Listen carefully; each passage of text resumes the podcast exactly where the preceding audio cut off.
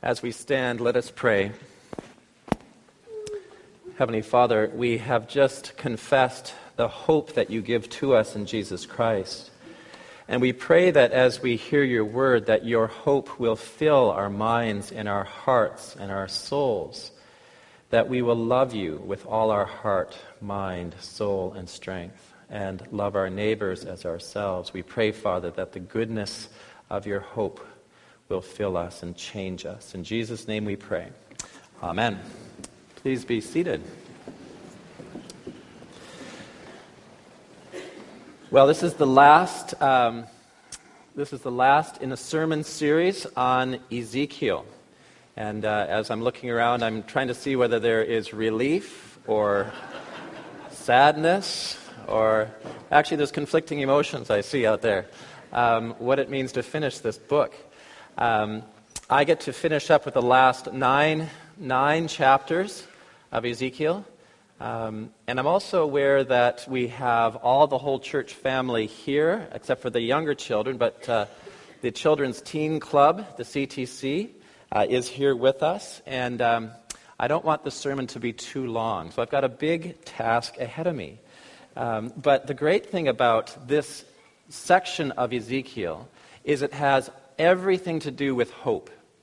And so, what I'm going to speak about through these chapters in Ezekiel is the hope that we have in God and how that changes us and how important it is for us. Um, the hope that is talked about here is not like the hope of the world. And uh, I think that the way for me to kind of get at what that means for us, the hope that is Christian and how it is different from the world is to think a little bit about presents at Christmas. And I know that you who are in CTC uh, are going to be receiving presents very, very soon. In our house, there's great excitement and anticipation about what will happen. But um, you may be like my boys in that there was a list of presents that they would love to receive that was placed very prominently up uh, on the fridge, kind of like the 95 Theses. And um, sometimes it seemed like there were 95 presents requested.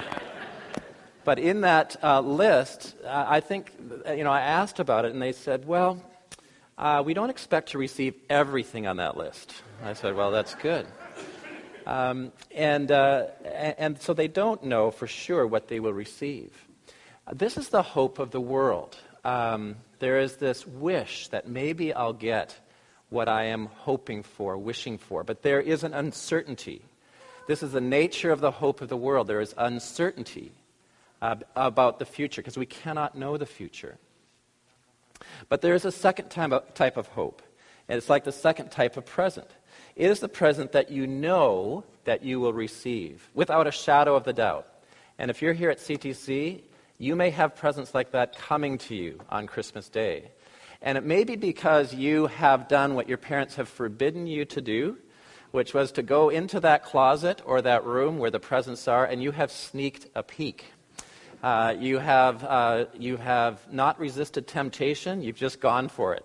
And you know that there is a certain present that you will receive. Or, like one of my sons, Alexander, you actually went with your parents and pointed out the gift that you were going to get. And you, you knew that your parent bought that gift, and you've already seen the gift, uh, and um, uh, it's just been put away until you open it and you pretend, what a surprise! I've received this, this, this present.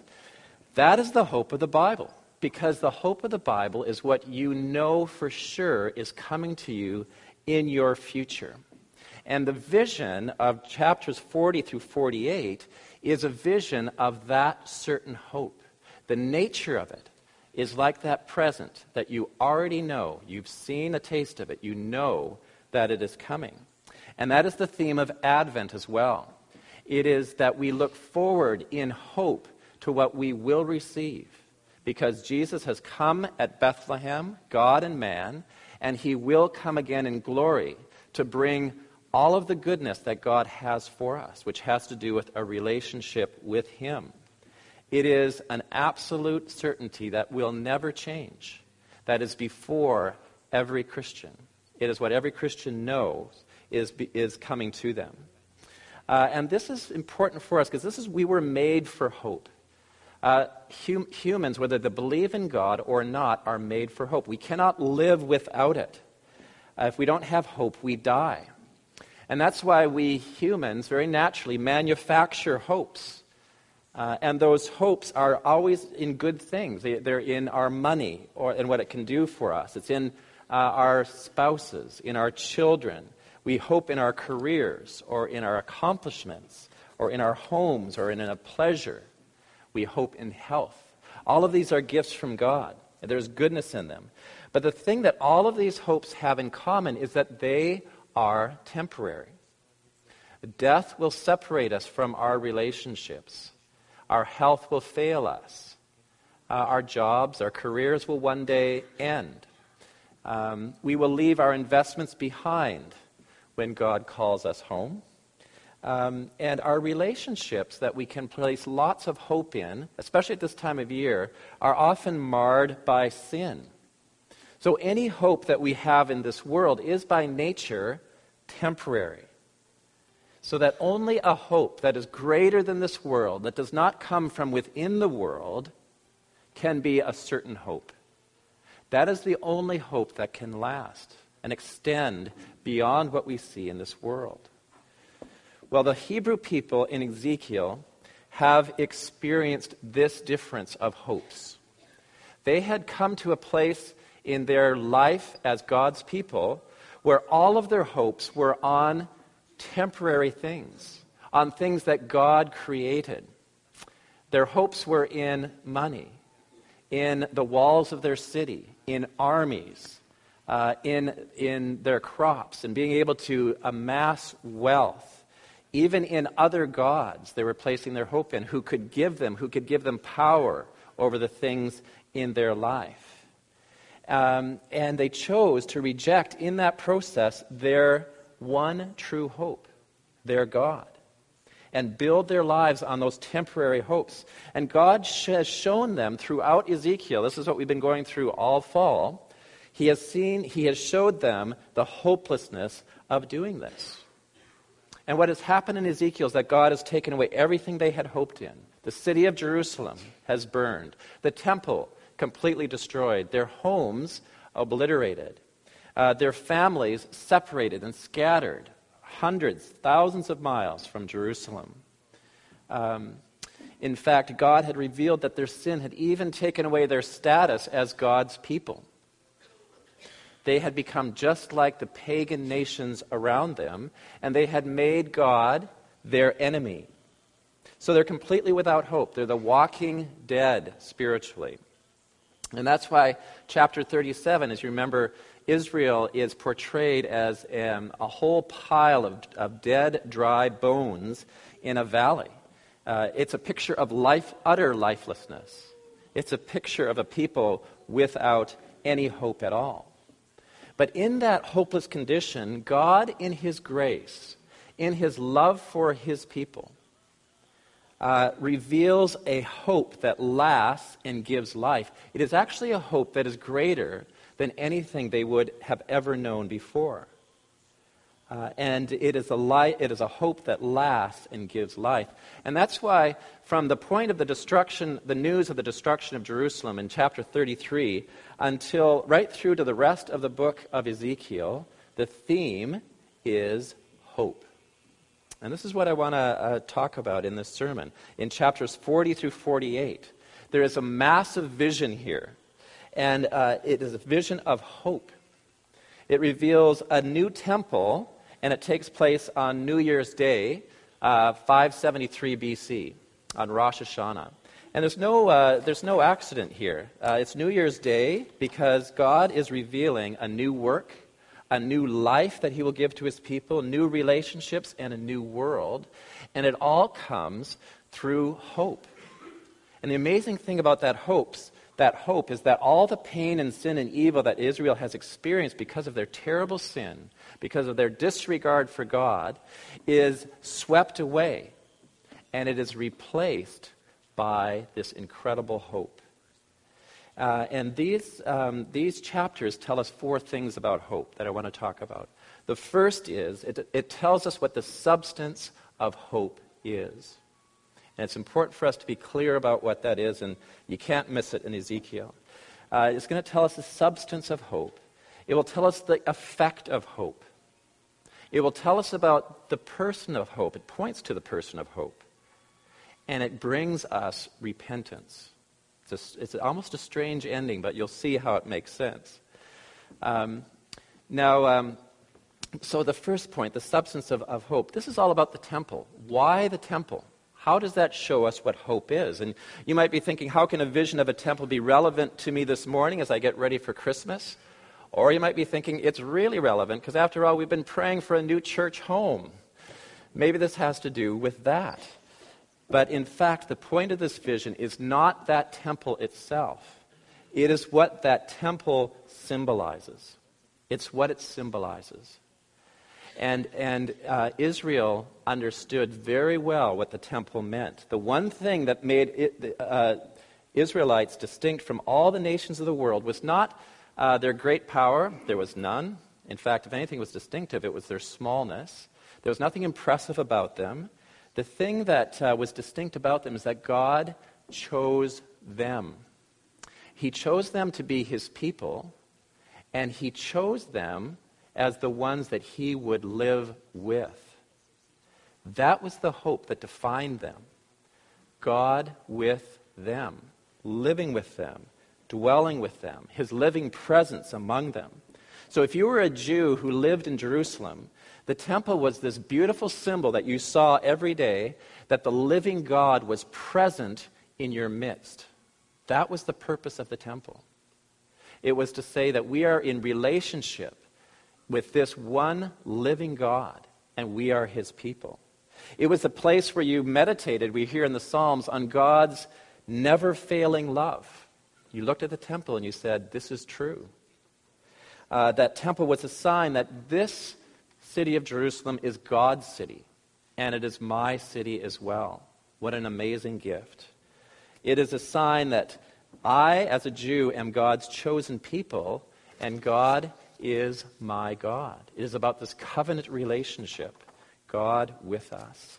And that's why when uh, the Psalms talk about Jerusalem, there is joy in it. The joy comes because God's in the midst of her. Uh, Psalm 46 there is a river whose stream make glad the city of God, the holy habitation of the Most High. God is in the midst of her. She shall not be moved. Now, if you've been to Jerusalem, you know that there's no river running through Jerusalem to speak of. Um, it is, uh, in this psalm, a metaphor of that God's life, the presence of God, uh, flows through that city. His goodness permeates it. Um, the, the, the good things that come from God living with his people flows throughout the city, giving it life. And that's why the news of the destruction of that temple was an absolute tragedy. It utterly devastated God's people because their hope is gone. And, and so that's why you can imagine this an incredible change in Ezekiel. A change from hopelessness as he sees his people and what, what has happened to them, uh, replaced by an incredible hope when in chapter 40, God brings Ezekiel to that wrecked city and he shows him a new, uh, massive temple, greater than the one that was destroyed and he, he, uh, he gets a guided tour from a guide that God sends, and very, um, very detailed, going through all of the rooms and seeing all the measurements of this temple. There is a deep meaning to this, much deeper than just the measurements of the temple.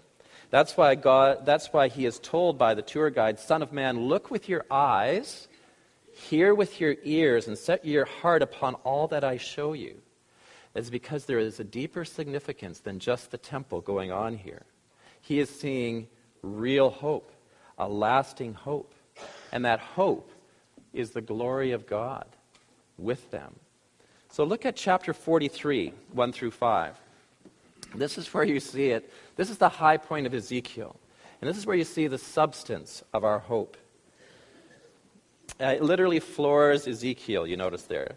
Chapter 43, verse 1. Then uh, the tour guide led me to the gate, the gate facing east, and behold, the glory of the God of Israel was coming from the east. That's the same direction that that he left. Remember, that's the last time I preached here, actually. I preached on the vision of God leaving the temple. He comes back the same exact way. And the sound of his coming was like the sound of many waters, and the earth shone with his glory. And the vision I saw was just like the vision that I had seen when he came to destroy the city, and just like the vision that I had seen by the Chebar Canal right at the beginning of Ezekiel. And I fell on my face as the glory of the Lord entered the temple by the gate facing east. The Spirit lifted me up and brought me into the inner court, and behold, the glory of the Lord filled the temple. This is an incredible sight for him. Ezekiel falls on his face when he sees that glory. It is so great that the sun pales in comparison to the brightness of the glory. Uh, the, the earth shines with that glory. You see, alone, that temple is not a lasting hope. The true lasting hope is that God's living, holy, glorious presence fills it. And that's what fills Ezekiel with true hope, living hope, certain hope. And this God is what Israel and you and I this morning are meant to hope in. You see, what had happened with Israel is they had drifted into hoping in the temple itself and in created things around them.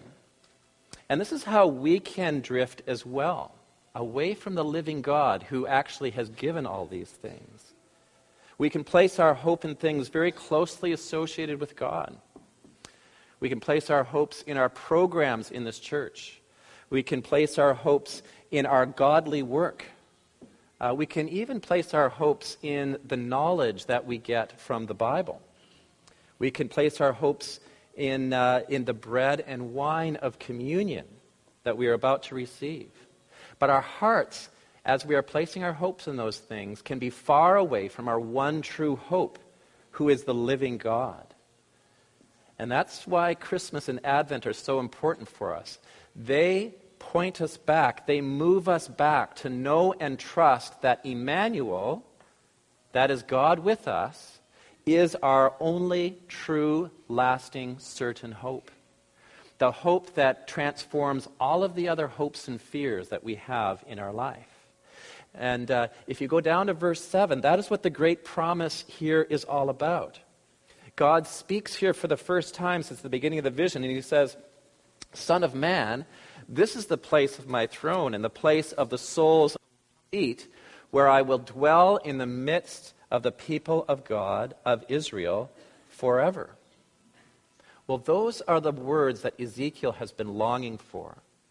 And those are the words that we are meant to long for as well. God will dwell with his people forever. And his people will never dishonor him again, as the verses go on. Uh, this is the certain hope that all the descriptions and the measurements of the temple in the last nine chapters of Ezekiel symbolize the substance of our, of our hope. It is that God will dwell with us forever. Now, there is an effect to this hope.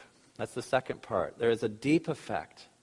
And I want you to, um, uh, well, you don't have to turn there, but chapter 47 is all about a river. And uh, it is a river that begins in the temple. There's a little trickle that starts out, and as it leaves the temple, it becomes larger. And this tour guide takes Ezekiel along this river. He takes him about 500 meters beyond the temple, and the river all of a sudden is ankle deep. And then he takes him another half kilometer, and all of a sudden the river is uh, knee deep. And then another 500 uh, meters, and his, uh, this river is waist deep. Uh, and then at the two kilometer mark, it becomes a river that he cannot pass through. It is a deep flowing, fast flowing river that you can't go through. And that river is amazing because it goes down to the Dead Sea. And I don't know if any of you have been to the Dead Sea, but it is very well named. It is dead, and everything around it is. And in this vision, that water from that river transforms that dead place. And it makes it fresh water. And in fact, as much fish as are in the Mediterranean um, are, are going to be found there. And he says, along that river, trees will grow and they will bear fruit every month. What a miracle. Uh, that was before uh, GMOs at all. Uh, but it, it, you know, this is an amazing thing that happens with these trees. And the leaves of their trees uh, heal, they have healing properties as well. Now, why is that river there? Well, it symbolizes the effect of the true hope of God dwelling with his people. And that is that God will bring life, and he will bring blessing, and he will bring healing to the world through that hope, far beyond the temple. This is the gift of hope. This is why it is so precious to us, and why it is so precious not only to Israel, but the whole world. Um, now, the question is when was, when, when was that fulfilled? Will it ever be fulfilled? What happened? Uh, and the answer is that um, uh, in, in the short term, or in one sense, is no, not at all. If you look at the history after this vision of Israel, there is a kind of a dingy temple compared to Solomon's temple that is built. And it is nowhere near as glorious as Solomon's temple, it's much smaller and it doesn't conform at all to the temple that is in this vision. Uh, and by the way, Israel is never commanded to build that temple that is described in the last uh, nine chapters, which is a very interesting thing. It is, it, is, it is never built in that way. King Herod tried to spruce it up, and he made it look pretty impressive, but it was nowhere near what this vision shows us. And furthermore, God's people continued to dishonor their God after the temple was rebuilt. So, was Ezekiel not telling the truth? What is going on here? Well, God, in His grace, was actually pointing us to the third aspect of hope. And that is that hope is a person.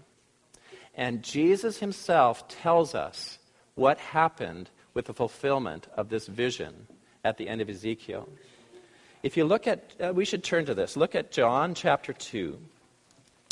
Uh, it's, uh, it's on page 887. Page 887. And this helps us understand this sort of the strangeness of, of Jesus' words here.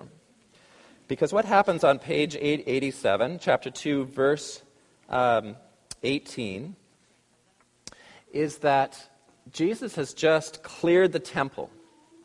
And he has, uh, he has gotten rid of all the things that were, that were offensive to his Father. And the Jews say to Jesus, What sign do you show us for doing these things? And Jesus answered them, Destroy this temple, and in three days I will raise it up. The Jews then said, It has taken 46 years to build this temple, and will you raise it up in three days? But he was speaking about the temple of his body. When therefore he was raised from the dead, his disciples remembered that he had said this, and they believed the scripture. What scripture was that? It was Ezekiel. They believed Ezekiel and the word that Jesus had spoken. Here is our hope. Jesus himself is our temple. That's why John starts out uh, his, his incredible book that we're going to be studying by saying that the Word, God Himself, became flesh. He became a man and He dwelt among us. Jesus is our temple. In Him, God is dwelling with us. He gives to all that will receive Him living water, new birth from heaven and real healing for our souls. That's why he says, you know, if you believe in me, streams and rivers of living water will flow out of you. You see, by his, by his own resurrection, he gives to us all of these things that are promised in our hope. God is with us, he gives us his Holy Spirit. And one day we will see perfectly fulfilled this God with us, this hope um, lived out forever. And uh, that's in the vision in Revelation that John gives, where you hear this loud voice when the New Jerusalem comes down from heaven. And it says, Behold, the dwelling place of God is with man. He will dwell with them, and they will be his people, and God himself will be with them as their God. He will wipe away every tear from their eyes, and death shall be no more. Neither shall there be mourning, nor crying, nor pain any more, for the former things have passed away. That is the hope that comes from outside our world. It is the hope of Jesus, who is called in Matthew the hope of the nations. He defines that hope. He is God's with, God with us, and that changes everything. You see, what it means is that covenant, that almost like a marriage relationship between us and God, is made complete in Jesus. So that, like the marriage vows, where, where um, husband and wife commit each other in for better, for worse, to give one another and to take one another, that is given to us in Jesus. So that in, our, in, in the worst times, in the darkness of your life, God is with you. Jesus said, Lo, I am with you even to the end of the age. Uh, and there is this light that is in our darkness continually because of it. And in the joys of our life, our pleasures, the goodness that God gives to us, the things that we are tempted to place all our hope in, those are made complete as we thank God for them, as we thank the giver. It is the only way that our pleasures and the goodness in our life is made complete. It is as we thank the giver. This is a, a, a hope worth living for. God with us. It never changes, no matter what happens in our lives. That relationship with God is permanent. It's a hope worth living for. And then lastly, and we, and we end with this, interestingly, this is a hope that brings repentance. So if you wonder what it has to do with you this morning, it likely it has to do with repentance. I want you to look back at Ezekiel uh, 43. And uh, in there, in verse 10, God tells Ezekiel to describe to the house of Israel the temple. And why does he do that? He does it so that the people of God may be ashamed of their iniquities. And he goes on to say, and so that they may observe all its laws and all its statutes and carry them out. You see, God is saying that as Ezekiel tells his people about the fact that this temple is going to happen, that God, who was their enemy, has given them incredible undeserved grace and a future with God dwelling them, with them forever, they will be ashamed of their sins. There will be real repentance. They will want to carry God's will out in their lives.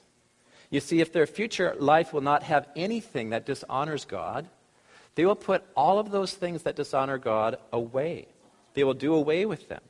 And they will begin to honor and obey Him now because that is the life of that new hope, of God dwelling with them. And you know, Jesus applies these promises to us as well. In 1 John 3, he, he says to us, God says to us, Beloved, we are God's children now. So He is with us forever. And what we will be has not yet appeared. But we know that when he does appear, we shall be like him because we will see him as he is. And everyone who thus hopes in him purifies himself as he is pure. You see, having that hope of God being with us, of being like Jesus, who is our temple, we are purified. There is repentance that happens. So if you have believed in Jesus for all your life, or if today you are just placing your hope and faith in Jesus, this is your future. You will see Jesus as he is because you will be with him. You will be like him. And if you place your hope in him and in the future that he promises, you purify yourself as Jesus is pure. And that's why in this season of hope and Advent, we are called to cast away the works of darkness whether that's idolatry or gossip or anger or unforgiveness, uh, whatever it might be, we are called to look at hope and as a result, give away, um, throw away these things that are not of God, that don't honor Him.